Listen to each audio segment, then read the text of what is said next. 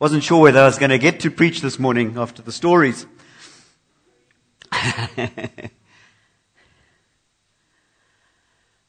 Last week, uh, Joe Morris shared on the tongue. This little, this little thing, little piece of flesh in our mouth. And I thought, uh, we can't just leave it there. So often we hear wonderful messages and we say, wow, Joe was great. And we go into the week.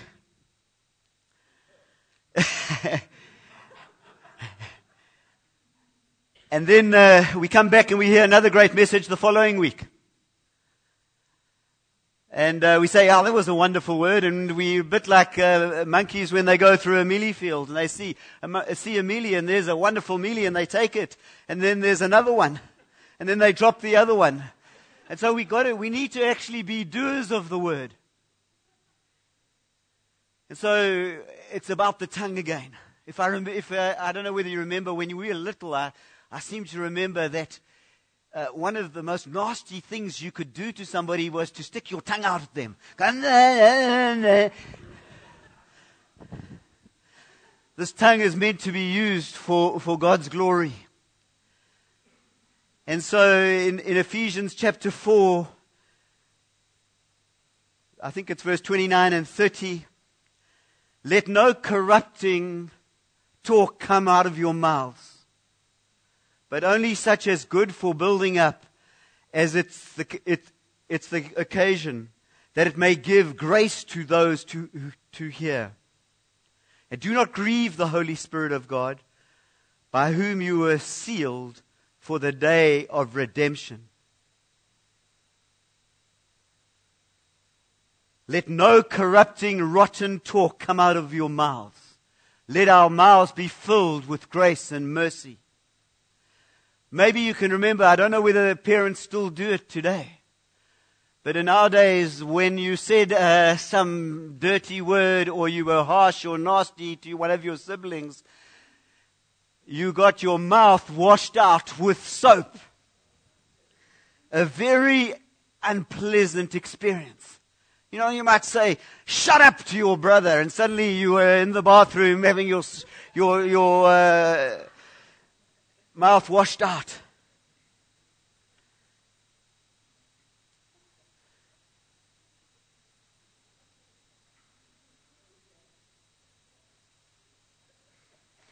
So we made ourselves dirty by the things that we said.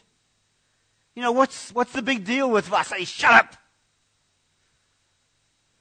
You know, it's not really swearing. It's not taking the Lord's name in vain. It's not a dirty word. Why get so worked up? Why do I have to have my mouth washed out? What's really so bad about it? The answer is when I say shut up to one of my siblings, there was no affection. There was no goodwill. No kindness in, the, in my words. It was ugly. There was no moral beauty, no holiness, no love. It was a rotten word. It was rotten. You know, this scripture comes out of Ephesians chapter 4. And it's just a little, little scripture. And sometimes when we pick out a scripture from a, from a whole book, we kind of forget what's gone before. And we need to know what's gone before. We need to know the first three chapters of Ephesians is, a, is about who we are in Jesus. It's about redemption. It's about we've been saved by grace, which we've been singing all morning.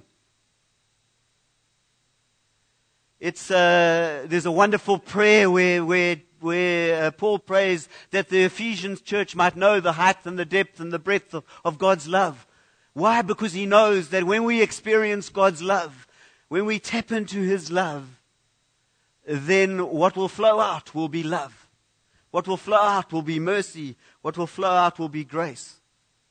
And then we have uh, chapters 4 and 5 were a, a little bit about uh, how our conduct is, how we, how we react and how we, how we talk to people and how we relate to people. It talks about how we work and we need to work hard and it talks about how, what we do with our tongues. And finally, the, chapter 6 says that we uh, have to stand firm and it's a battle. and we stand firm in God. I think Watchman Nee did a book called Sit, Walk, Stand. We need to sit in Jesus. We seated in Jesus. We need to walk, walk with Him and let His life flow through us. And finally stand in the battle because it's, it's actually His battle and to put on the full armor of God. And so the battle for purity, the battle for our words to be great and good and wholesome and, and bringing life to situations starts with the heart.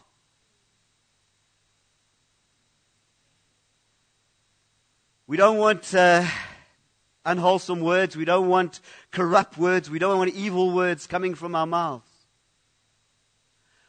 What might Paul have in mind when he talks about uh, the, your talk, your words?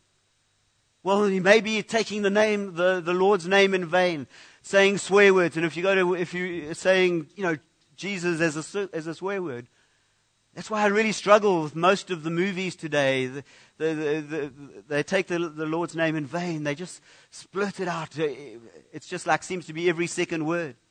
Our Savior, our Lord, is, is uh, just.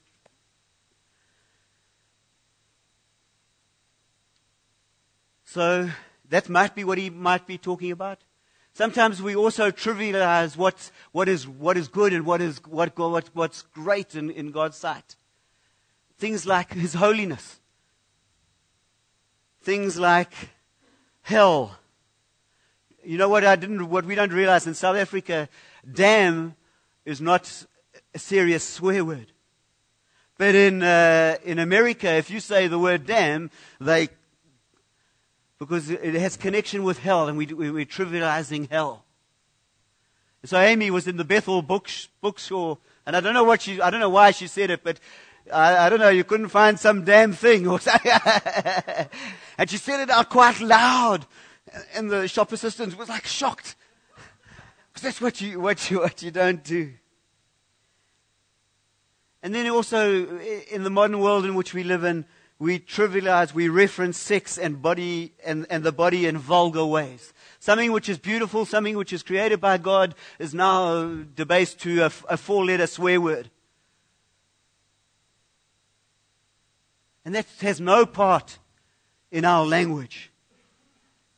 And then I think probably most importantly of all is uh, speaking in, uh, in mean spirited ways. You know, with, with, with, with words which don't bring life, with don't bring joy, with saying, shut up, you, or you, you fool. I mean, Jesus is quite harsh on that.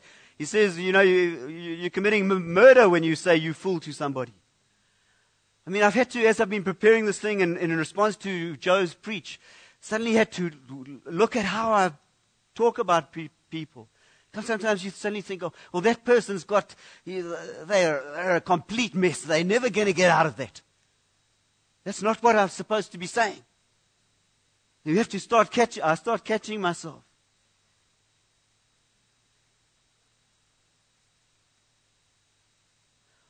What are the implications of a mean spirited mouth, of a mouth which uh, speaks bad language? You know, sometimes I think we think it's macho to, like, kind of, you've got to throw in the odd swear word.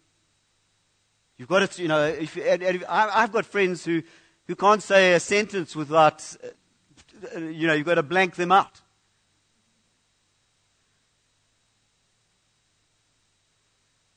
The implication of, of, of bad language, of, of language which doesn't bring life, is uh, it doesn't nourish. First of all, it doesn't nourish. It's not useful. Secondly, it'll probably make you sick. Rotten fruit. I mean, Jesus uses the, uses the example of, of, uh, of rotten fruit, of fruit, and you, you know the, the tree by its fruit. So you can know you, the, the, the, your, your life, your fruit.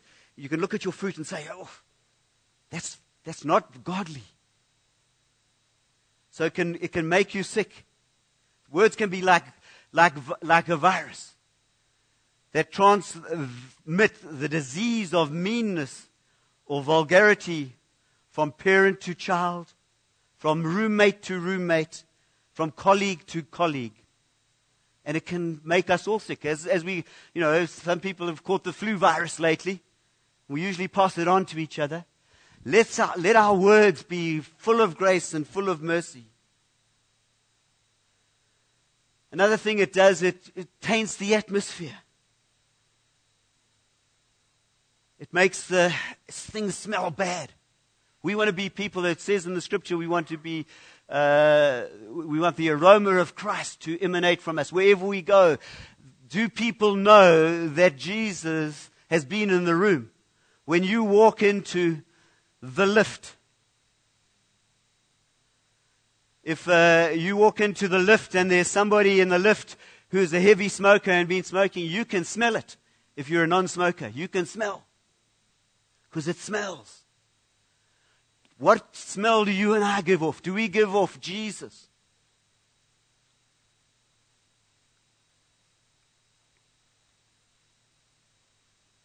And finally, it probably comes from a diseased tree.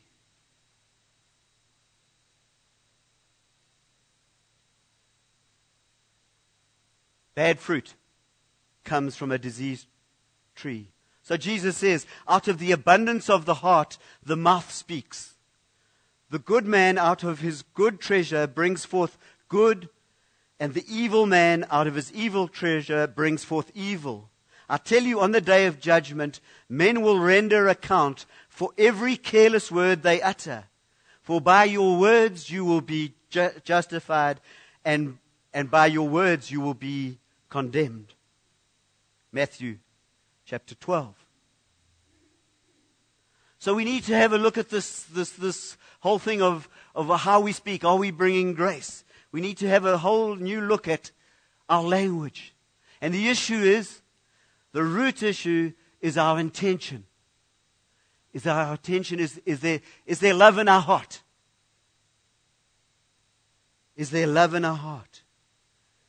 Is my mouth the means of grace?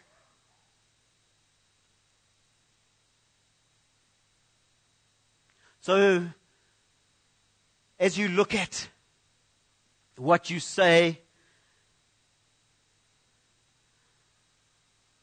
who's ringing? Not me. I want to know accents are important. Anybody from Scotland here? When you hear somebody from Scotland, you can't even hear what they're saying and they're speaking English. Ah, An Ireland and, and uh, you, you have Afrikaans accent and you have an American accent and, and we all have, we all have an accent. Good Irish accent. When you speak, what do you sound like? What comes out? What kind of ex- accent do you have? Milena, about 30 years ago, went to America and she stayed in California and, they, and, and she went on a trip to uh, the Grand Canyon. And her and her friend got separated. And then he came running to her and he found her and he said, ah, There's some people from South Africa. I've seen, I can hear it in their accent. They're from South Africa. Come, let me show you them.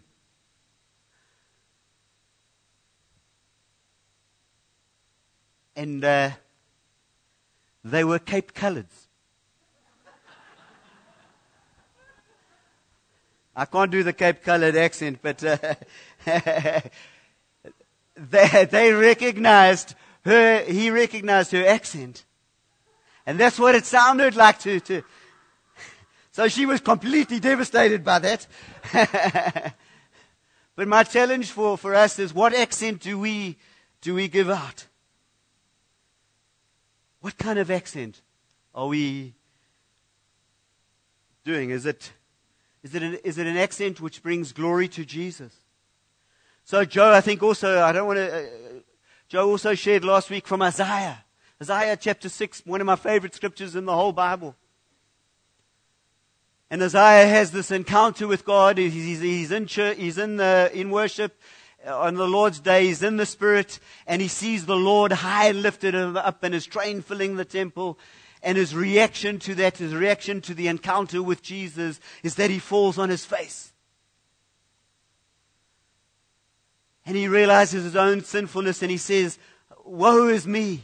I'm a sinful man. I'm a man of unclean lips, and I live in a generation of people with unclean lips. We could say that today. But he took it personally. And he was the, he was the prophet. He was preaching the word. Chapter 1 to 5, he was preaching the word. And yet he realized that in the, in the company that he kept, his lips were also unclean. And so what happened was the, the angel flew from the throne and took a, with tongs a hot coal and put it on his lips and purified him. And I want to be somebody who is always uh, encouraging, always building up. Thank you. and how do I achieve this? How do I make it even more a part of me and, and, and who I am? I do it in a number of ways. One of the ways is just coming to, to, to worship and, and just loving my Savior and, and thanking Him and praising Him and worshiping Him. That's the way my heart has changed. It's realizing that uh, my heart has been changed. I've been given a new heart. I'm a new creation. And as in Ephesians 4, I must t- uh, put, off, put off the old, take off the old clothes and put on the new stuff. The new stuff is good. It fits well. I walk in it well. It means I speak nicely. It means I'm kind. I'm generous.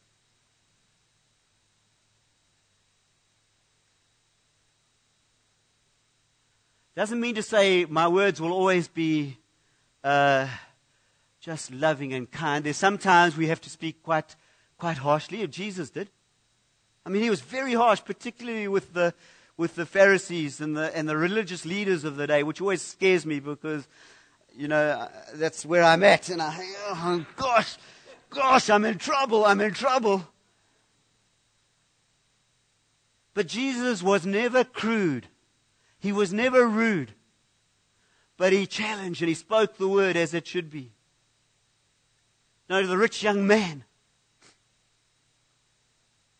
comes to Jesus and wants to know about salvation, wants salvation, and he says he's kept all the commandments, and, and, and Jesus didn't argue with him on that, but he, but he picked out something in his life. He said, Go and sell everything you have and come and serve me. And the guy walked away, troubled, and he, and he, and he didn't do it. You know, somebody's written a book called Love Wins. Well, maybe love won somewhere down the line, but we don't see from that scripture love actually winning. The, the, grace of God was there for him, but he turned his back and he rejected it. When he chatted with the Pharisees, he got, uh, he got, he got very angry. He said, You brood of vipers. Well, that's not like nice, sweet talk.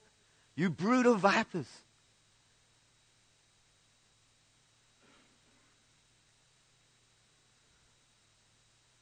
So I need to wrap up.